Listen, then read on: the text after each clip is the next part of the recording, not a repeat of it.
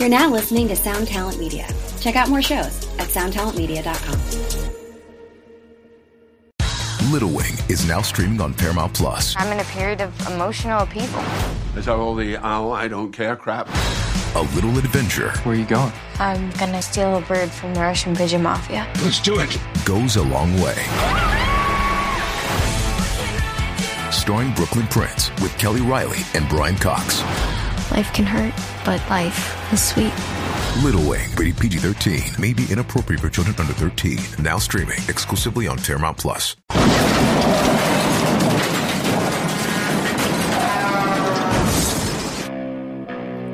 Lambgoat presents the Vanflip Podcast.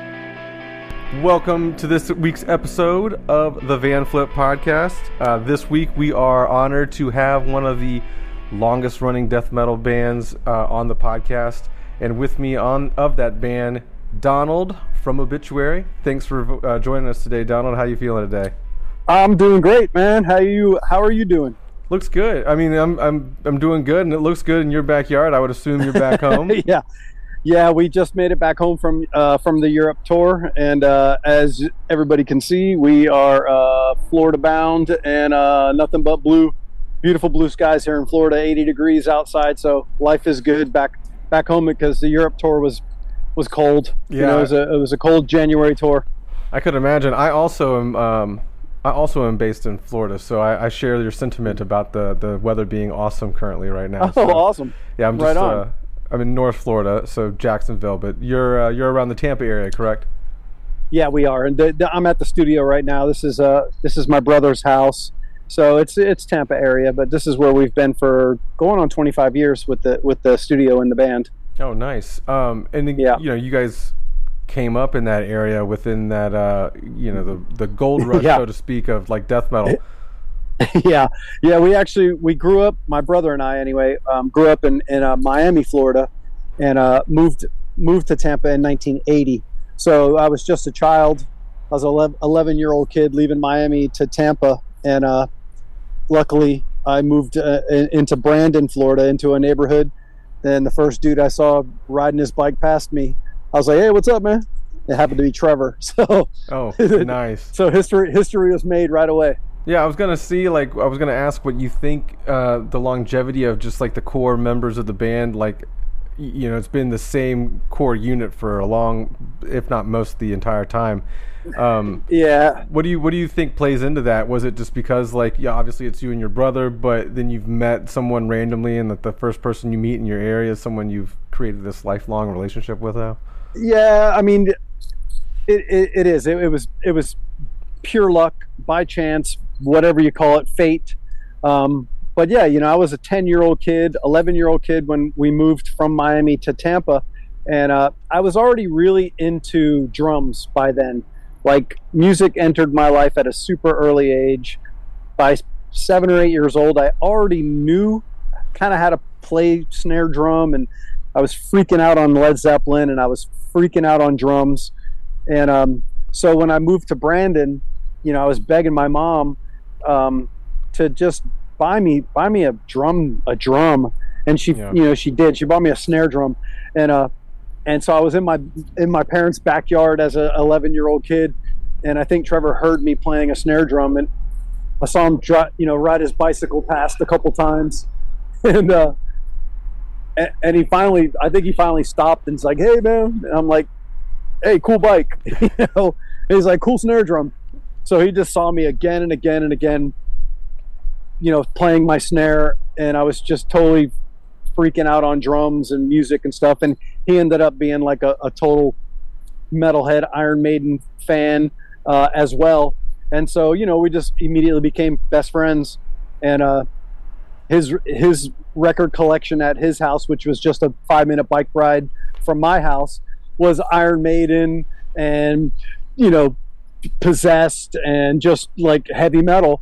And my record like my record collection as a child was my oldest brother Greg, which was Molly Hatchet, Outlaws, Lynyrd Skynyrd, Led Zeppelin, Yeah. Queen, Ted Nugent. You know, just rock and roll More classic. and so stuff, of yeah. course yeah classic and so you know we just become we just became friends and uh, and music music was that pathway that we both were like really freaking out on, and uh, and that, that that was really the birth of Executioner is uh just having music in our lives and wanting to be musicians, and then of course having uh, Nasty Savage and having Sabotage right here in our hometown as children, where we could ride our bicycles and go see them practice.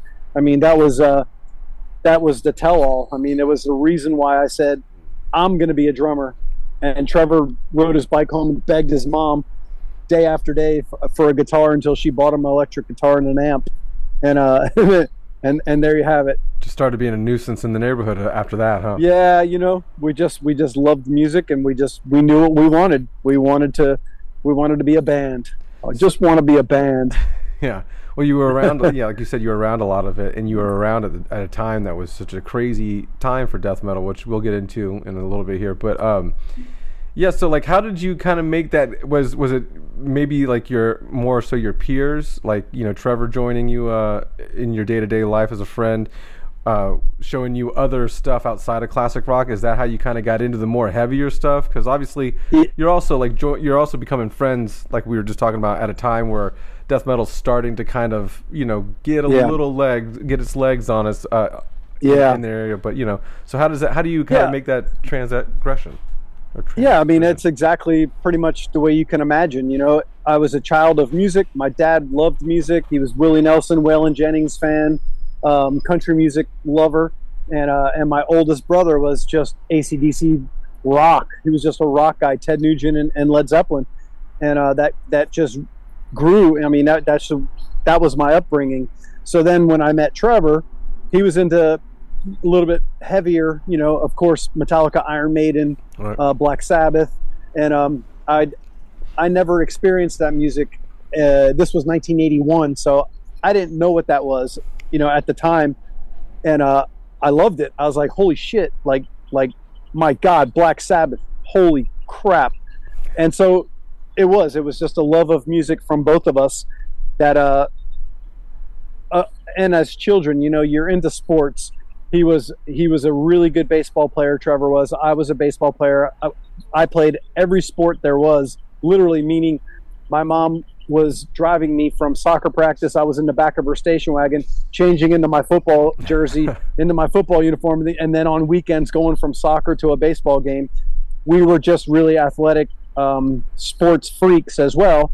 But then of course music kind of took over and Yeah. uh and, and and and that was the end of sports for us you know it just i entered um junior high school still wanting to be a musician. So i was in the marching band i was in orchestra i was learning it all. And and and of course then heavy metal entered our lives and slayer ruined it all for us. Yeah yeah you know? exactly. I feel you. You know, the minute the minute you know the minute I heard "Show No Mercy," "Hell Awaits," I knew, and then of course "Possessed," uh, "Venom," and and "Hellhammer." I was like, my God, this this is what I, this is the direction I think we we want to go. It, There's no question about that. hmm And uh, and and then and again, that was the birth of of what Executioner was trying to do and and wanted to be.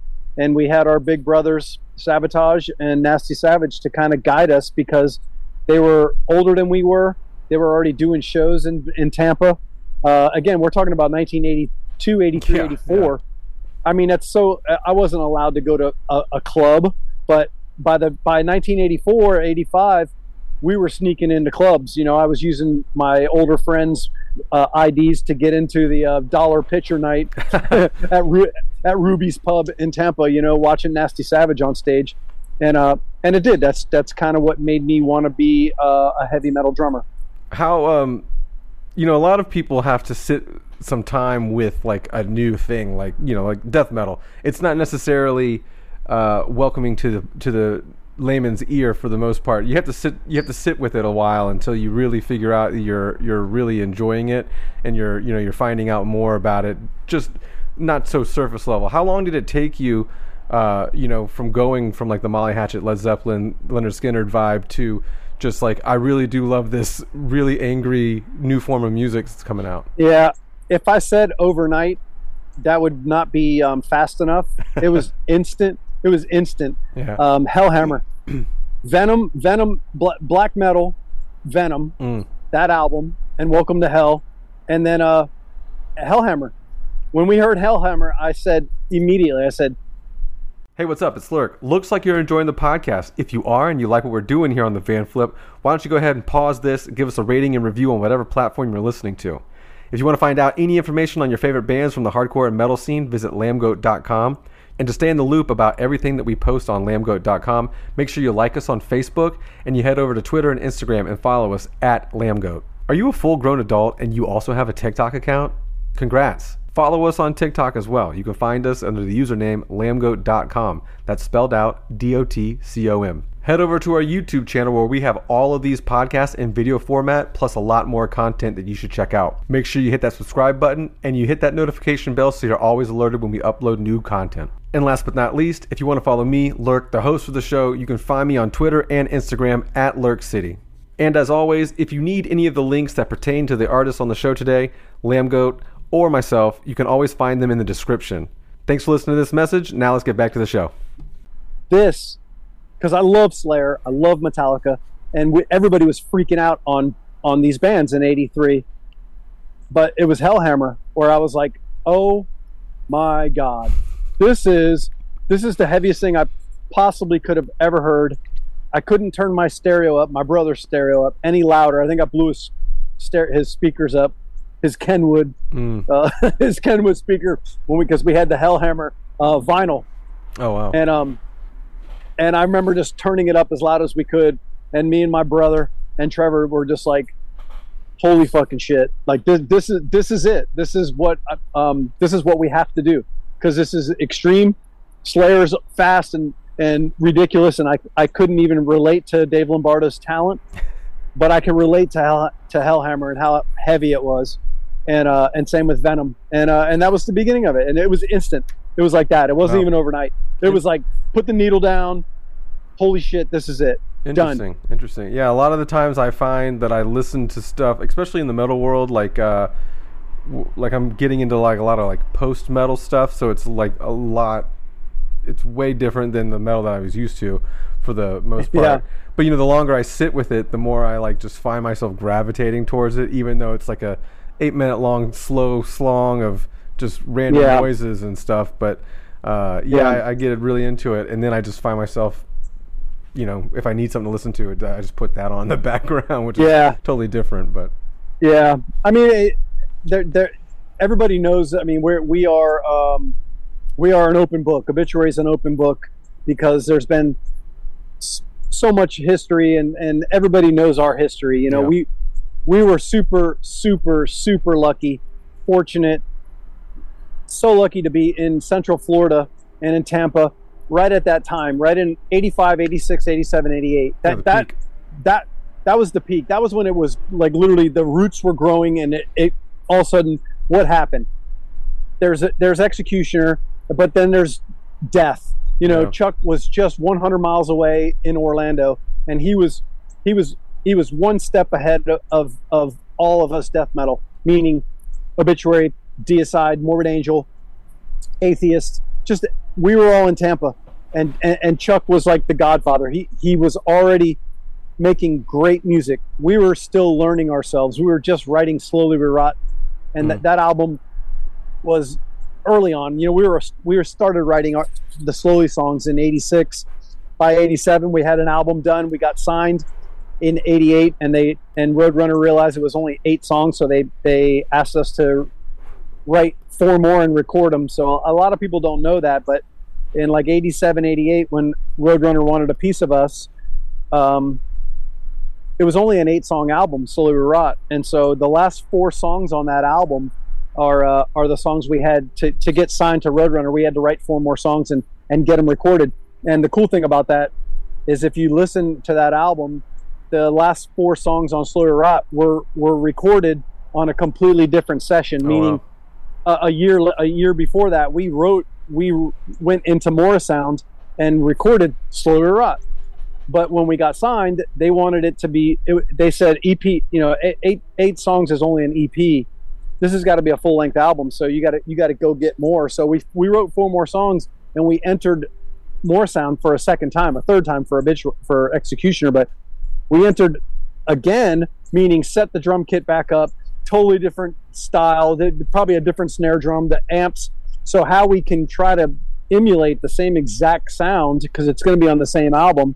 Uh, it, it, I guess my point is the interesting thing for the history buffs is if you listen to Slowly Rot, the last four songs on the album are the ones that we wrote a year later and we're re, re, re-recorded or just had to go back and record those four songs. So there was a slight difference in the uh, in the tones and the cymbal sound and and all, and all that good shit. So um, you know there there's there's the the beginning of death metal for for uh, for Donald Tardy and for for for for obituary. You know it was Yeah. it was Chuck, it was Death, uh, it was Deicide and obituary. All kind of like we were so lucky that we were in the same town together. Yeah, exactly. And I mean, like that. I want to get into that a little bit as we go on. But how old were you guys when you started? You know, your first bands? Because you you must have been like mid-teens or something like that. Really young.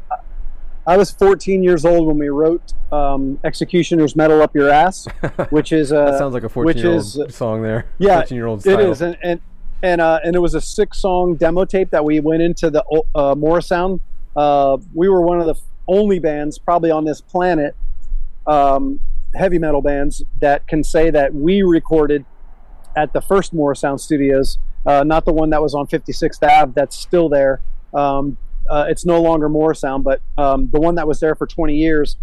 Um, there was a Morrisound studio before that on Florida Avenue, and um, Executioner, we were just children. In 1984, we wrote songs, and by 1985, to answer your question, I was 15 years old, and we entered the studio to record a demo that Trevor's dad um, financed.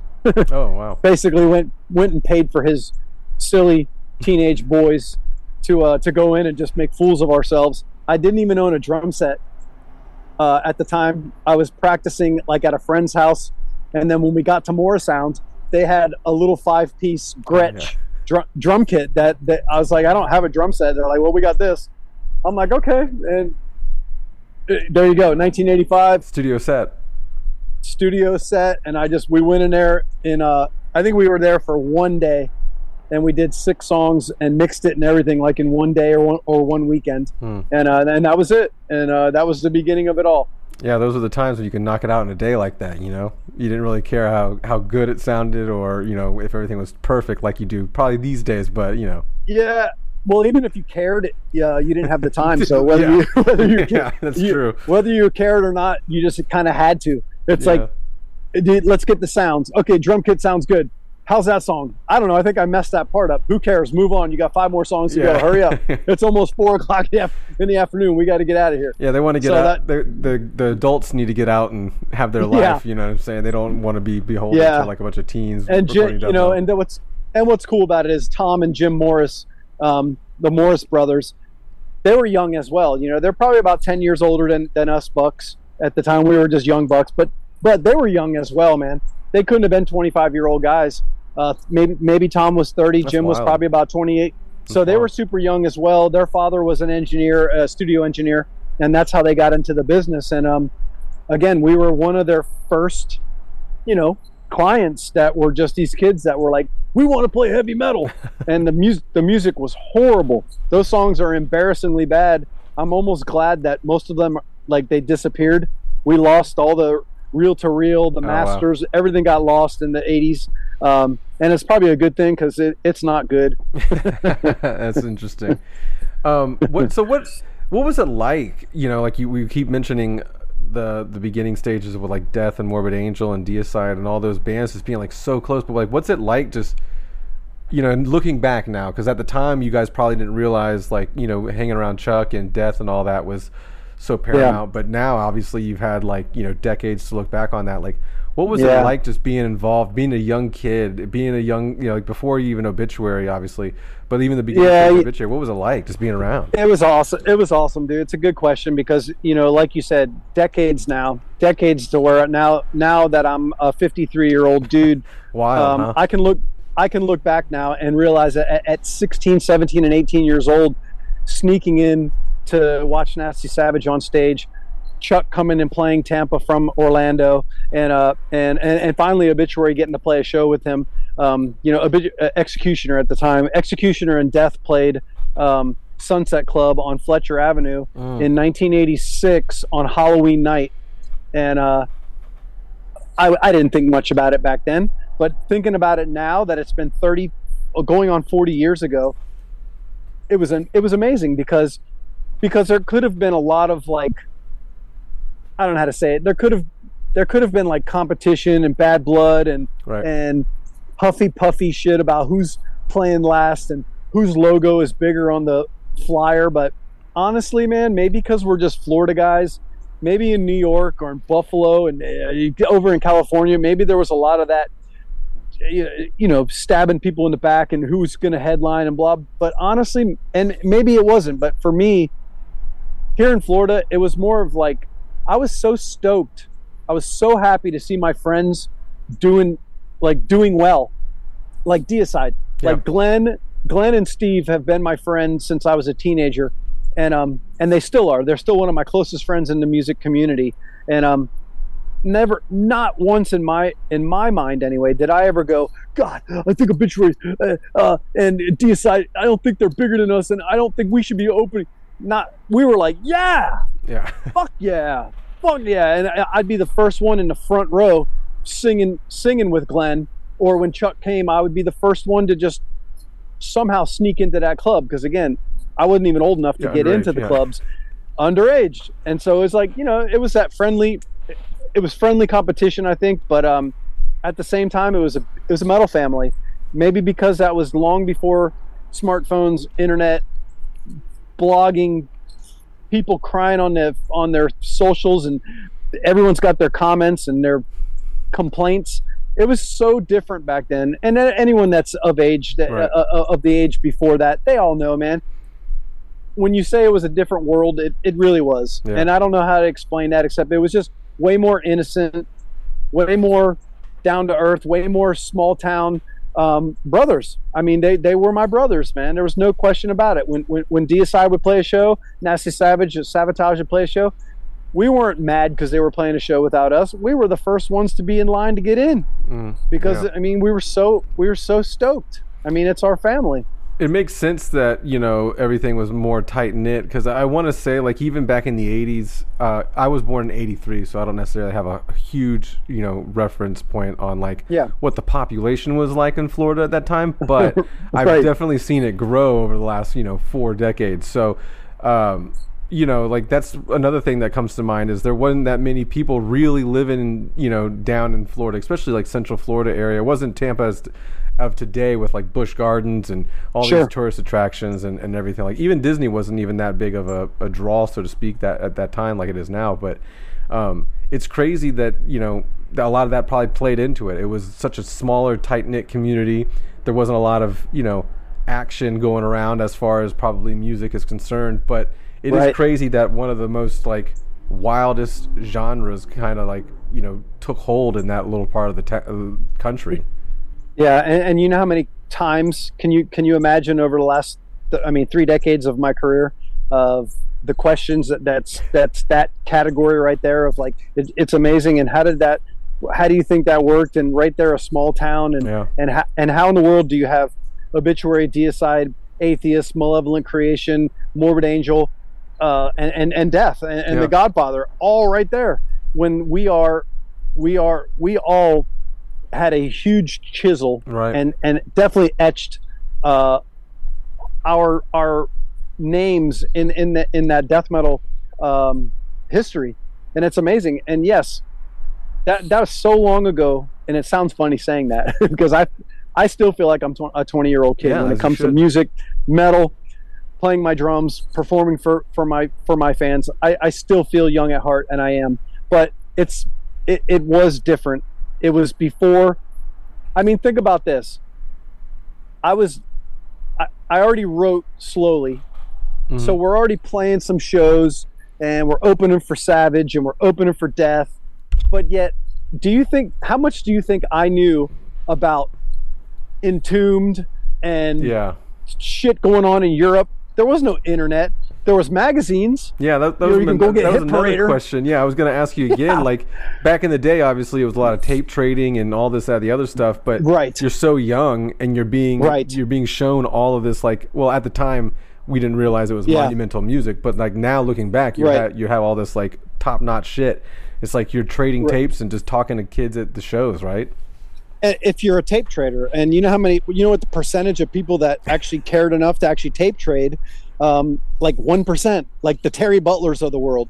He was the one. He's the probably only friend I I knew that was seriously like you know tape trading and and writing a letter and putting a stamp on it and sending it to a dude in New York or Wow. in or in New you know or in in Holland and uh, talking about metal in Europe and seeing what the metal scene is in UK and you know it's just I was I was way too busy. I was a hyperactive youngest of four children, sports, band, just drums, motorcycles, it, would- every I had way more to do than tr- tape trade. Yeah. My tape trading, my tape trading was when I got into Trevor's car. He was he's a, a year older than me, so when his parents finally bought him his Firebird, which was awesome. yeah. Every time I get in there, he had a different cassette. He's like, Terry just burned me a copy of uh, Sacrifice, and I'm like, Killer, let's listen to it. I'm like, holy shit, this is awesome. Where are they from? Who cares? This is killer, and uh, and that's the way it was, you know. Tape Yeah. traders, they were like really into it, but someone like me, I didn't tape. I didn't trade one tape. I just stole or borrowed tapes and didn't give them back to friends. Yeah. the other thing I want to kind of touch base with uh, on that back in that time frame, uh, and then we'll kind of slowly move out of out of the uh, past decades. But Morrisound, Morris Sound is like because I, I also lived on 56. I, I lived in Brandon actually for a little while, and then I lived in uh, Tampa by the school at USF. So I'm familiar with uh, Morris but also um, I had friends bands that were record there, and I was I think I just was uneducated at the time. This was like 15 years ago or so. I was uneducated as to like what other bands had like graced that you know that studio. So I didn't really think too much of it until I started kind of hearing it again. Like over the years, I'd be like, "Oh, this band recorded this album there." I'm like, "What? The same one that my like shit my brand my friend's shitty band recorded at?" You know. Yeah. But like, how Yeah. did how do you think um, Morrisound became that like destination for for bands that are in the death metal metal like and metal world because like you were saying you met those the Morris brothers when they were really young so like could you tell Yeah. they were into some there was into some like wild shit like that or they just it just fell in their lap Well, they, they were a music studio, so if you had a if you had a uh, a father bringing in a child with a trumpet and wants to put down a track uh, with his favorite cover band uh, to a record, uh, you're an engineer. You're a studio that says we're fifty five dollars an hour. You come on in, we'll record um, a church choir, um, any stupid shit that would want to come in. Of course, they're a studio, but I, I can only imagine um, they had no idea what to think when we came in there as these teenagers with mullets and listening to Venom and Metallica, and then we have these dumbass, very mediocre elementary type songs that we're trying to sound like heavy metal, and we sound like whatever it, whatever the hell it was. They were probably like, "What?" Are, you know, if they weren't so nice, they probably would have said, "Guys, that was fun, but do yourself a favor and go back to school and get a job." but that was you know, that was early on. That was '85. So yes, they were just young engineers that, that owned a studio. Then they moved to Morrisound, and to answer the question that we were just about to discuss, Morrisound became a monumental, legendary studio mm-hmm. for very specific reasons: death, obituary, deicide, morbid angel yep we all recorded. Then early on, I, and I have a good story about this.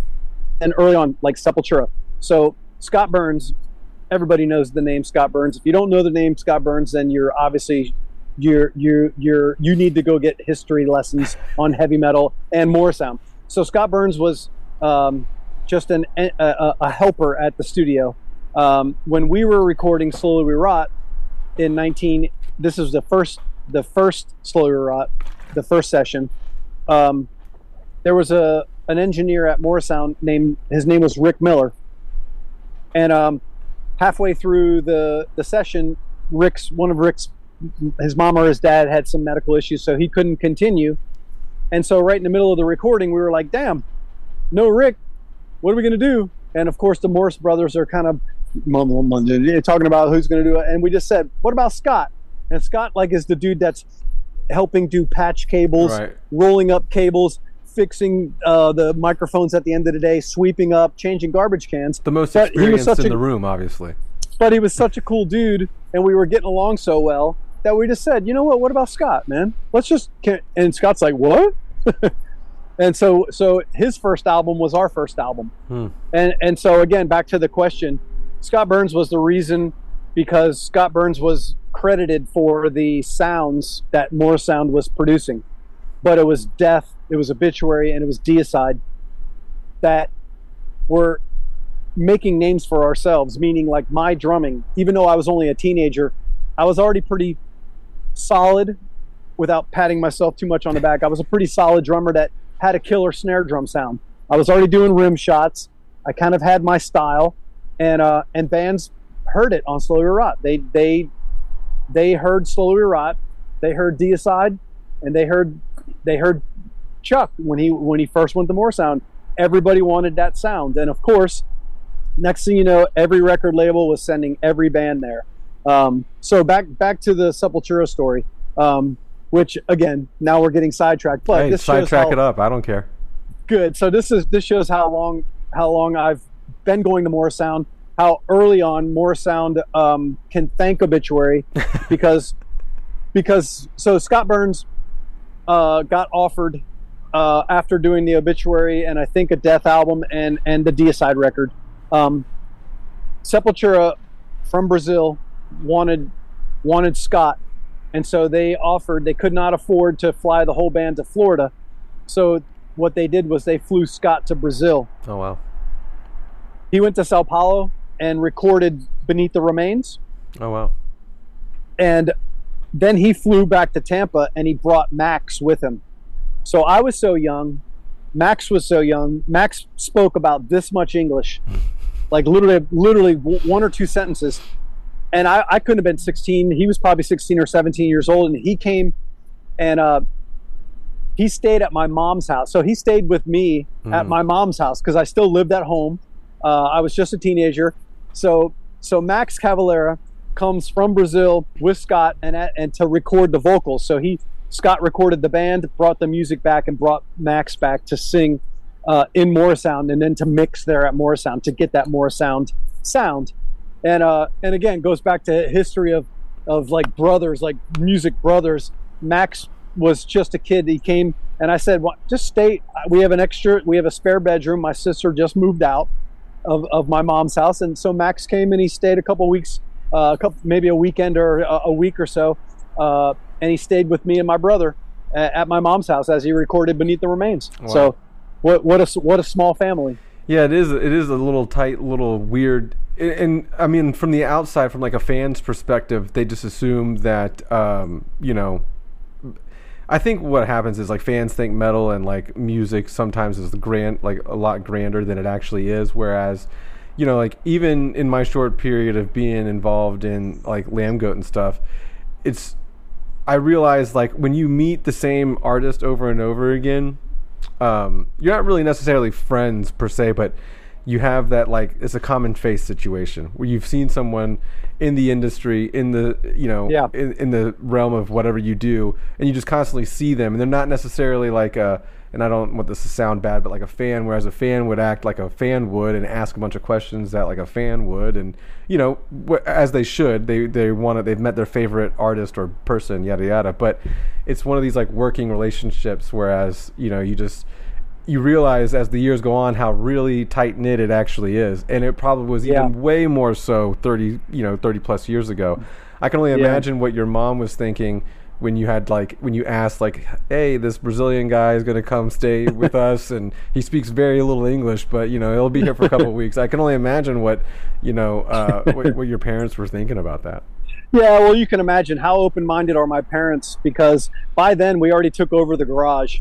so the garage, the garage turned into, you know, uh, we we hung curtains, uh, these carpeted curtains to like, you know, because we need to. We're waking up the neighborhood. We were driving my mom crazy. So we did our best to insulate, and we hung we hung these separate curtains to try and cat, you know, to d- d- dampen the sound. Yeah. But of course, that turned into us having sharpies and drawn nasty savage logos and you know just bloody logos and just the worst the worst shit you can a, a, a worse shit that your mom can walk out and see you know big slayer slayer uh, logos with an upside down cross Yeah. you know so you can imagine you can imagine my mom she was couldn't have been any cooler about it my dad was even cooler he, he was he was a, he was a fan of ours because he saw the passion that his sons had for music and Mm. wanted to be uh, musicians so oh you know open hearts and open minds man. And, and, and that's what max experienced when he came here. It wasn't a mom saying go to bed uh, at, at- by 8 p.m because you have homework to do.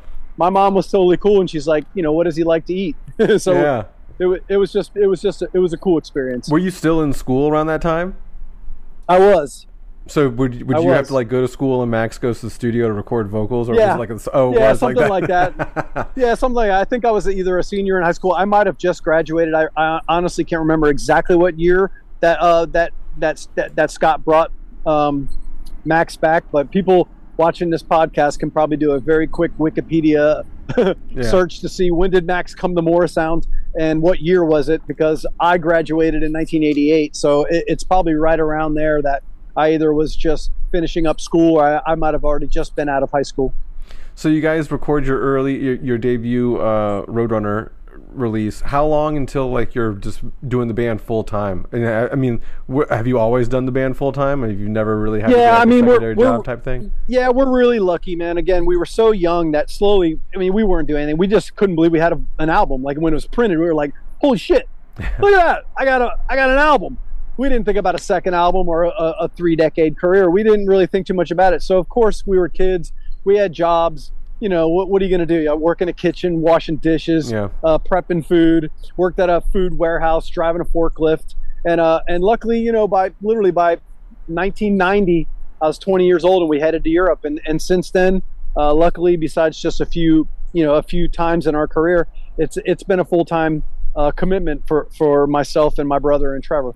Nice. And uh, very, very lucky and very fortunate to be able to say that. Yeah, I would agree, and I think, uh, but I mean, I also think it's a testament to like what the band's sound is and what the band's doing over the course of the years that Yeah. makes the longevity last. So you know, I, kudos to you guys. Yep. And speaking of which, you guys just had you just released you know um, another full length, dying of everything, and that was on Relapse, and you did uh, January sometime, I believe, and that's a that's a great killer record there too. I think we reviewed it and got one uh, got a pretty high review uh, rating for Lambgoat, which Awesome. we don't necessarily deal out too many, you know, awesome uh, scores. So to, to have you guys Cool. do that and you know just to maintain and and Right on. and do that is is great. Um, go ahead. Well, you know, I, we are we are simple Florida guys. We're humble. We we love we love music more than more than anything else. We're more passionate probably than any other band on the planet, uh, just about music and about performing and about writing songs that our fans are going to like. And so, so yes, "Dying of Everything" is an extremely important album to us. Um, it's the 11th album in our 33 year career, and uh, I personally could not be more proud of it. I think it's by far our best album we've ever even considered writing and and and, and recording, and um, and it shows. You know, it hit it hit charts in America that we've never seen before. Yeah. Uh, we were number two in Germany. We were number three here in America. Only, only Taylor Swift and one other band was ahead of our album sales when the album came out, which is completely ridiculous. Yeah, um, that's part. That's that's pure luck when it comes to what day did you release the album and what other band put an album out, which was actually it was Metallica's that single they put out right when we put our single out, Uh-huh. and then of course at the time Taylor Swift um, still dominates as she deserves, uh, dominates the airwaves and, and album sales. But you know, again, could not be more proud of my band, and I I, I- love this new album um, more than more than any album that I've even uh, considered uh, playing, re- writing, recording, and calling an obituary album. Do you um because you guys go a, a, handful of years between albums, so you'll you'll do like these you know three to six year chunks where you kind of go in between r- writing and recording an album. Do you ever get nervous about like how that will like you know how it will be perceived or you know the reception Well- of it because it's so long has gone and so much changes in in music at that time. Yeah, I mean, you should. I guess you could if if you allowed that to enter your brain. But again, let let's kind of realize what how long 33 years is. Long. Solar Rot, Solar Rot came out in 1989. By 90, we already wrote and recorded and released Cause of Death Yeah. within the same calendar year. The End Complete came out one year later. World Demise came out one year later. Eh, So we were that band. We were pumping out the first four albums, and they're monster records, um, from what um, from what the fans say. um, so we were that band. We were it was just flowing out of us. You know, we were nonstop, we were unstoppable, and we were putting out those first four or five albums. It was every year, and then of course every other year when it came from Back from the Dead, and then after Back from the Dead, that's when we just took a break. Seven years went by, boom, Back from the Dead, uh, Frozen in Time comes out after a seven-year hiatus. Um, doesn't we don't need to talk about why the hiatus happened? Blah blah blah. Everyone's already read about it Right, right. you know we we we never talked about hey let's take a break we just came home. People started having children. We're adults now. It's Things the fifth happen, album. Things happen you know everyone's got jobs. I didn't know what i was doing. I was still i was still just playing drums. Two years went by. Andrew wk hit me up as a young yeah. 20 year old and he's like dude i you know i love your drumming. Is one of my favorite death metal bands would you want to do this with me next thing you know for five years i was doing andrew Yeah, I Uh, saw I I, saw that. I saw you perform at I think Ozzfest 02 in that time frame. awesome yeah, that was yeah, time. it was in 2000. In 2000, he wrote me a letter. Again, going back 23 years ago. So before before he could just throw me a text, he wrote me a letter in in the in 1999 or in 2000, and um, and he just you know he he told me who he was. Anyway, long story short, um, I put a band together with him. I was a part of his first album, the Party Hard Yep. record. And, uh, classic, classic. and and all my friends he's like you know we're si- i'm signed to uh at the time geffen records he was signed to a major record label and uh it was big stink and, and he's like i need a band and i said do you want me to put a band together for you so all those dudes in that band were my friends uh, besides jimmy Coup, his his main guitar player who was now one of my best friends in the world um so yeah i put a band together it was a concept it was just a conception and it went from zero to like a hundred thousand miles an hour yeah, gold, a gold record, Overnight. Saturday Night Live performance, uh, flying on Lear jets, going to Ozzfest, playing Conan O'Brien, you know, it's like playing Yeah. Top of the Pops, which no one knows in America what Top of the Pops is, but it's the biggest, longest running music type TV show in England. It's like it makes Saturday Night Live look like um, like it's been around for only two yeah. two minutes. Top of the Pops is something that's like 80 years Yeah, you of- can in the making. You can YouTube it, and Yeah, anyone, can- anyone who's anyone is on that show for sure. Yeah, exactly anyone who's anyone and that, that was so long ago with top of the pops i mean there was three artists that day and i forget who the first one was but you know who who played right before andrew wk alicia keys Oh wow. a new artist no one Yeah, yeah, knew she was like a, a chick playing piano next thing you know who is alicia she ended up being one of the biggest artists on, on the planet Yeah. so anyway, so blah blah blah. That, that was our break. I, that was my break anyway. For five years, I did Andrew, and then of course on Ozzfest 2003 or four, um, Andrew said, "Dude, we're playing in Miami. Do you think maybe you guys would want to come and play two obituary songs on stage?" I'm like, "I'll ask my guys," and we did it, and it ended up being so much fun. obituary got back together. Got the band back So together. could- we could thank Andrew WK for putting obituary back together. I So there you go.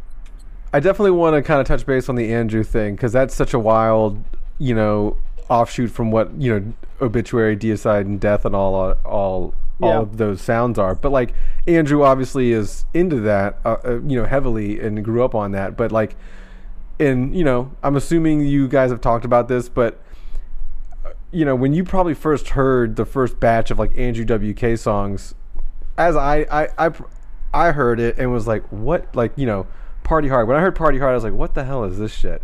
you know, it didn't. Yeah. It took a while for it to really embed and infect my brain to where like then Yeah. you know the album became like you know I get wet. I I love that album. Yeah, yeah. at the beginning, it just seemed very strange, and knowing that it was you know backed by like all these death metal people, it just seemed so weird. What was it? Yeah. What was it like when you received that first batch of demos and you were like, "What is?" Well, this? you can imagine. I mean, because it, was demo. Yeah, he Yeah. sent me. He sent me four songs, and it was it was Party Hard, She Is Beautiful. Um, I think I get wet, and um, in fact, I think it was. Um, he was just. It might not have been I Love New York City. In fact, he he was just writing I Love New York City. He actually asked me, and I forget someone else, probably his dad or one of his friends. He, was considering naming it something else when he had his lyrics, and and he he decided New York City because at first he was saying I love something else, and um, so yeah, it was demo tape. So you can imagine how, without sounding like like I didn't like it, Andrew WK demos were very strange. It was like piano and punk and weird and Yeah. totally not my style. But in, in all honesty, that's what drew me to wanting to be in a uh, to be a part of Andrew is because I was not going to be the dude to go and start another death metal band. yeah. I have my death metal bands. My brother, my brother's the best death metal singer in the world. I wasn't about to go and just start some death metal band with just some dudes here in Tampa just to try and start over. I knew we were just on a break, and Andrew's stuff was polar opposite, completely weird, happy, weird Yeah. piano meets metal. He wasn't sure what direction he was going, but I saw the talent. If you could watch out, if you watch Andrew play piano or play guitar, you see what a talented musician Oh, he's also a is. showman. He's just a great showman too. You know, and that's Oh, he's just rare. awesome. He's and and and I knew, and, you know, when he told me, "Look, man, Geffen Records is about to sign me. It's going to be a, a, a major record label thing, and I need a drummer. I, I need someone. You know, I want. I, I would love to see you help me with this." And I immediately, I, I, I wanted that challenge. There was four on the floor, Yeah. drumming with that rock, with just that rock and roll feel, with just pure drive and the energy and the positive vibe that the dude put out. It was right up my alley because I'm the same way, man. I, I'm I'm one of the most hyperactive, positive, straightforward, crazy dudes you'll you'll meet when it comes to having fun on tour and playing drums and playing music. So Andrew and I got got along immediately, and uh, and and we, and we were really good friends right off the bat. And I I was very proud to to know that I was kind of showing him the ropes, not just on stage, but but on tour. Yeah. You know, I brought all those dudes on the road. They they they had never entered a, a tour bus and the etiquette of not leaving all your shit all around the fucking bus and in the backstage room and losing your passport and everything. Uh, you know, I was very proud to to make make fun of somebody or or yell at somebody if if they made a fool of themselves, Right. whether they they got wrecked one night or they made an idiot of themselves on stage or backstage or on an, even on a day off. So it was just a cool experience for me to be that not necessarily big brother because I was the smallest guy in the band, but the experienced dude that people look look towards when it comes to doing something right. When if they did something wrong. Yeah, the elder touring musician to showing the ropes for the kids or the Right. young, young guys. Yeah. Right. Um, back back to dying of everything. What were some of the challenges that you guys had in recording this album? That's you know com- that was different from the albums prior. Yeah, that's a good question. You know, had we had we been different human beings, maybe we could have and would have put pressure on ourselves and worried about what is it going to be like and after 10 albums, how are we going to what are we going to do? Are we going to top things? Are we going to make it better? Are we going to make it as good? Can we make something? We didn't worry about any of that. And we've always been this way, man. Me and Trevor, we are simple. We are easygoing guys. We do not put pressure on ourselves. I could care less about what other bands are doing around here in Tampa. I could care less what's going on in the UK. I don't care what bands on top of the charts right now with new metal music. We're simple. We we we do one thing. We walk into the garage, we walk into our studio, we crack a cold beer, and we literally just jam. Something's going to happen when we do that, and it's usually within the first 15 or to 30 minutes. And when something happens, we focus on that, and it becomes an obituary song. If it doesn't happen within that first, literally the first hour, we don't even worry about it. We just Oh, we know there's tomorrow. Tomorrow's going to be better. And thankfully, with this album, hit after hit, every time we did a every time we had an idea, whether it was a guitar riff or me waking up in the middle of the night going and showing Trevor and just saying, dude, I this could be cool. Every time we did it, we did not turn down one idea on it. And it ended up being a 10 song album that people always say, Hey, what's the song that you're proud of that you want to play? And I always say, put a dartboard on the wall and put the song titles and, and close my eyes and throw it. Any song that it hits, I'm proud of. I'm proud of it on this album, and we it would represent what this album um, is for Obituary, our style, our where we are in life right now as a band and and as musicians. Is there anything that you guys have picked up along the way in the last, you know, obviously you've had a long a long career in it, but like in the last handful of years that you kind of added to this record as far as like whether it's things that are going on in death metal or Yeah. other, other forms of metal? Yeah, and I th- and it sounds stupid, but is um, making it more basic, Ah, S- simplifying it. We call it dumbing it down. Keep it keep it super, just simple, stupid. And you could you could you could sit there and think about a song for eight hours in there and try to be all clever and come up with some crazy double bass shit or some fast part that you think is needed on that. But what we do is when we write something, when we think, ah, we're done for the day, just hit save on the computer and don't even listen to it then. Put it away, go to bed, come back here the next day, do a hit of weed, and listen to it. And then what do you got? It's either going to be like, damn, that was kind of killer. And of course, immediately you start thinking, if it has a little bridge right here, you don't need to make some crazy left hand turn when it should have been a right, but just listen to it and honestly say, how can it kind of be a better song, an obituary song? Not necessarily more complex, not faster, not uh, is there enough rhythms in this part, but how can this song be even better or more killer? And most of the time, we realize that it's keeping what we got and and and simplifying it. You know, if people listen to obituary albums to do this. yeah. They just groove to it, Yeah. and that's what we got. We got that mid-tempo groove that that we've always had in our career, and we wanted to stay true to that. You know, and and, and then to, to stay on the same subject is uh, what did we do different? We took we took ten prior studio sessions of of experience, and we made sure that when we entered the studio this time, you do your checklist. And what is the checklist? How can you prepare yourself to make a, a good album? Well, the first thing I just said, prepare yourself. Do not hit record until you're 100% prepared, confident, and sure of the song that you're going to record. Not like, hey, I was still thinking about that drum fill in this one part and uh, rewind it. Let me try something else. I knew exactly from the first fucking note to the last ending of each song. I knew exactly in my mind what I wanted on drums. I just needed to get in there and I needed to execute it. And so what did we do? I practiced it again and again and again to where a lot of those songs were almost just one takes. Because again, we are not Meshuggah. We are not Lamb of God. We are not doing crazy bass drum shit.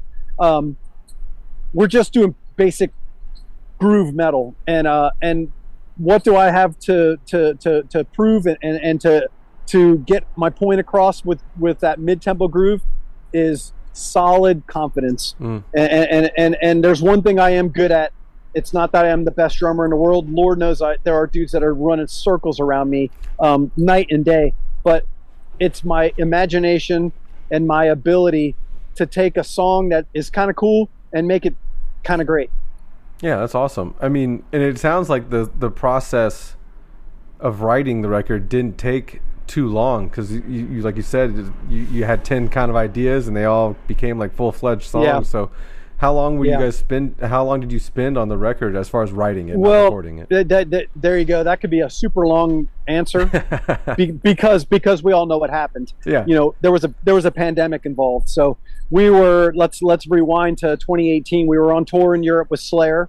We knew that we wanted to get home, write an album, get it recorded, and get back to Europe and do a headline tour while all those Slayer fans are waiting and and wanting. And what happens? A pandemic hits. So we took that time that over the years, every time Trevor came up with a cool rhythm on tour on his guitar, you'd see him. He'd, he'd get his phone, he'd hit record, and he would record it. Then he would just save it. So we for years we were just doing ideas. I would hum something in my phone and send it to him or my brother, and just say, "Dude, just just remember that. Like maybe on that one part I heard you just jamming the other day. What if we went and then so we just accumulated a bunch of ideas over the years. But to answer the question directly, it, it didn't take very long. It, you know, we, we were in the studio for a month, maybe six weeks of like really grinding of the songs that we were now very confident with. And uh, and again, preparation was everything. So by the time we did get in the studio, put the new drum heads on, put the microphone placements where we knew they were going to be killer, and tune the drums up. Within four weeks, I, I was I was done with the ten songs and happily done. Oh, nice. And and, and, we, and we knocked it out. You know, that's how you do an album. You can spend a half a year on an album if you want, but you know what starts happening? You start overthinking. Yeah, you start overproducing. You start guessing shit. Yep. You just we went in there. We knew, man. We're cavemen of metal. We know this is not. We are not reinventing a metal wheel. We're just writing music, and it's heavy metal. Yeah. What, what I mean, what, how hard is it? It's not rocket science. It's just metal, and that's what we did. Yeah.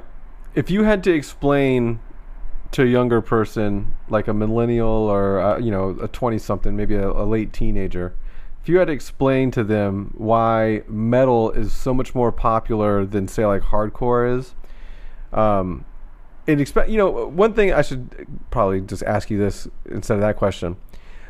Why is it death metal is why why did death metal become so popular back in a time where like you would think that back in the day they'd be more stringent right with like what's on TV or the airwaves or whatever but it seemed like a lot Yeah. was coming through and a lot of like death metal really became like the forefront of like you know metal music was it because Yeah. people were so used to like hair metal and you know kind of that kind of stuff that just seemed like the you know they, they could put like the scorpions or strider next to like you know death Yeah. and other bands I guess. I mean, I, I, it's probably a little bit of all that because um, we know, man, Scorpions and then hair metal and the Dokkens and the Ratts and all the killer shredding solos. That was all that that, that played its course out, and something was changing. We we saw we we saw when when when Alice in Chains Nirvana. I mean, oh yeah Kurt Kurt Cobain, we know he he he squat he he squashed a lot of that hair metal, and thank God. Um, he he he he opened the he from my, in my opinion he opened the doors for us because what what did it what did it what happened? You know the Dokkens and the Ratts of the world, those fans who were not shallow minded, but they were definitely not they were not going to branch. They were not going to open their mind up and, and hear something different. But grunge did, and and and so then all of a sudden you got all kind of music you know it, it is now now it's an open now it's an open door so how how death metal uh, started making its way i don't know I, I don't have that answer i don't I, I still don't have any idea except that i do know one thing the musicians the talent that was behind these these bands and these albums that were coming out man um, you can't deny it you can't deny slayer you you cannot deny the songwriting abilities, even though they were not the greatest musicians. Not Slayer, Dave Lombardo, Kerry King, Jeff Hanneman. Awesome. What I mean, what what a power! What what be, best band in the world. But when you got like Hellhammer, Celtic Frost writing to Mega Therion, and you hear that album, how can't you think of how fucking gigantic it is and how killer and epic? yeah you know and then and then of course the, the, the metal that we all know i mean chuck schuldiner i mean look at what he put together as a band and some of those musicians that were on those first few albums was absolutely incredible.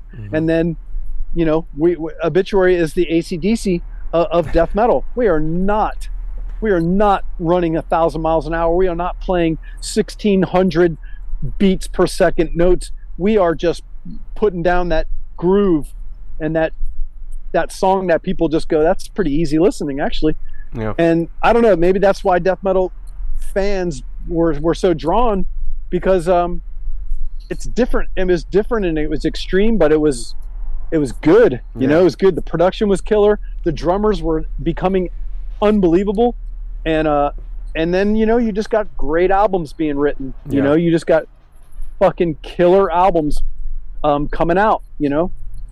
Yeah, I wish I was uh, of you know sound mind back in the day when I could watch that stuff unfold in front of me because I I look back at it now and I because you know in dealing Lamb Lambgoat deals in hardcore and metal right? So we're you know it's it's always the best of both worlds kind of a thing. But you know when you step back and look look at it metal is so much bigger you know in in scope than hardcore is. And it's just like you know a lot it's, it's crazy because like things genres like death metal or deathcore or anything that has to do with with that is like it, it's just nuts how expect you know because death I, I always think back because the 80s were just so crazy a time where something like death metal just gets thrown to the forefront and everyone you know kind of hears about it sees about it and it's just like oh, okay and you Yeah. wouldn't i don't know if you would see that today you know what i mean like i don't know if it would have gotten the same opportunity today Yeah, no, I agree, and I don't even I don't even have an answer or a comment. Yeah, you you pretty much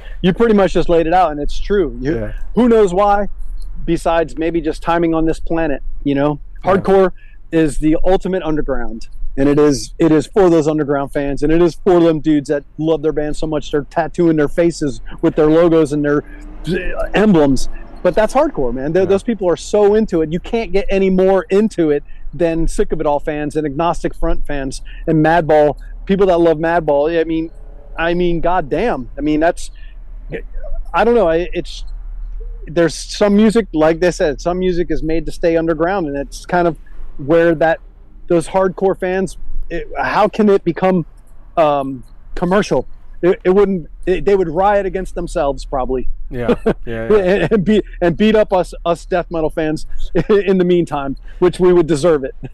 so you guys are about to kick off a spring north american tour with immolation yes, sir. blood incantation and ingrown do you guys Yeah. um do you prefer to have a lineup like that or do you prefer like more of a mixed lineup so you can get new fans involved or or, or whatnot Yeah, yeah, no, good, uh, no, another good question. And, and anyone that's following obituary, and, and if you didn't, it's you you hit the nail on the head. So what obituary just did, and and you know you got the fans that were like, why this tour? Why why why?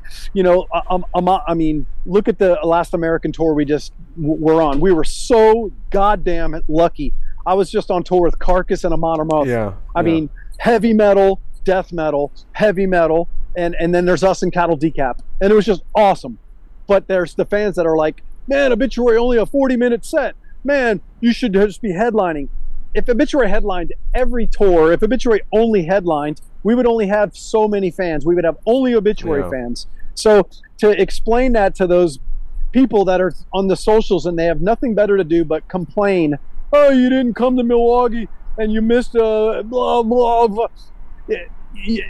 They- We have a new album. It's been six years almost since the last album. We got offered a tour that we knew that were going to put us in front of Amon Amarth fans, and they are blown up and they are amazing. And those fans are heavy metal fans. Same with the Europe tour. We just did Trivium and Heaven Shall Burn, Yeah. and Obituary fans could not have been more huffy puffy. Why aren't you here playing for uh, 22 song, an hour and 59 minute set?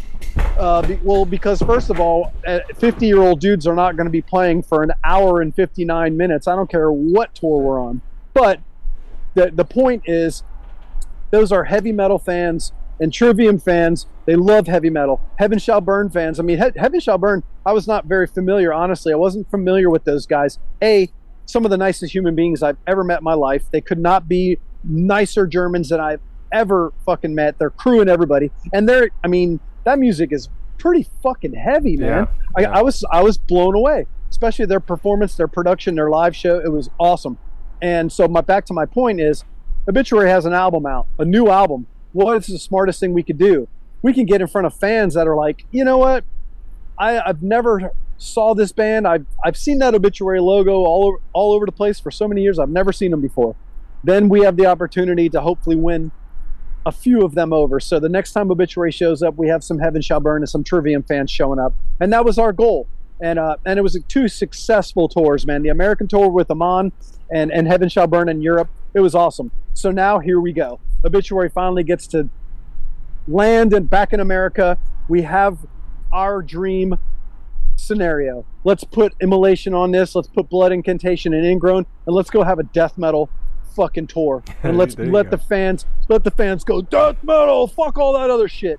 And we're gonna give it all we got. We're gonna play stuff off every album. We're gonna fucking play these new songs off this new album, shoving it right up all our fans' ass, right down their throats, because I love the new album, and it's time for us to to to to go do a proper obituary headline fucking U.S. tour. There and so all the everyone that missed it because they didn't want to spend the money to see Amon, which you're an idiot if you missed us and Carcass opening for them. It- hopefully, people were smart enough to see it because it what an amazing tour it was. Yeah. But here we go. Yeah. We finally get to do a headline tour and and play uh, for more than a 35 minute set. We're you know we're gonna give it all she got every night, and we're and we're we're breaking out the songs that everybody wants to hear, and along with that, all the songs that we want to play on the off this new album, and there will be enough of them to to give people a taste of the new record on this out on this tour coming up. Awesome. Well, again, congratulations on the release of "Dying of Everything." Uh, Right on, brother. It is a great album. Uh, it's been a great conversation, talk, Florida man to Florida man. I appreciate it when, Awesome. whenever I get a local, you know, local homie on the on Yeah, the man. show. It's uh, you can definitely the tell. blue skies one more time It's all about that for man. everybody like in Minnesota right now. Yeah, in the snow. Uh, yeah, everyone in the snow. But yeah, man, great, great having you on, and uh, Cool, hope man. to see you at some point in the next upcoming tour. Probably the first date, North Carolina is the closest date to us, so we'll probably try to come out there for that. But yeah, Donald, thank you for your time, man, and keep it up, and we'll see you in the next Right couple, the, the you know the next release. right on and i can just i can say honestly that was fun for me. I hope that was fun for the fans. Hope that was not too much shit coming out of my mouth with the with the with the long-winded uh, sentences but No, man, we I are think- so prepared we're so prepared for this us tour to really give it and uh and it's going to be a, an awesome an awesome show coming up so hopefully everyone comes out and uh and joins us for the celebration of dying of everything Yeah, we'll do. And I think you had a great. Uh, I think we loved your, you know, off-topic conversations. That's, that's what we love here on the show. Cool. Gives everybody Cool. a little insight. So you know, it's not the same typical Q and A we try. You know. Awesome, man. See you guys in May. All right. Hey, and come find me. Come Will find do. me if you're if if we're in town. Let's have let's have a beer. We'll do for sure. All right, Donald. Right thanks, man. See you guys later. This is Chris DeMakes, guitarist and vocalist for Less Than Jake, and host of Chris DeMakes a Podcast, a songwriting podcast where every week I'm joined by an amazing guest to break down the writing, recording, and release of one iconic song from their career. In our giant evergreen back catalog of episodes, we've had rock legends such as Dee Snider and Huey Lewis, punk rock favorites like Mark Hoppus, Fat Mike, and Brett Gurewitz, and up and coming artists of today such as Liz Stokes of the Beths and Genesis Owusu. We've had guests from all genres and styles of music, and I guarantee that if you peruse our back catalog, you'll see several episodes that'll make you say, Man, I gotta hear that. Whether you're a fan of music or a creator of music yourself, you'll take away a whole new appreciation for the songs you know and love. Chris DeMakes a Podcast is available for free on all the places you could possibly listen to podcasts, and new episodes come out every Monday.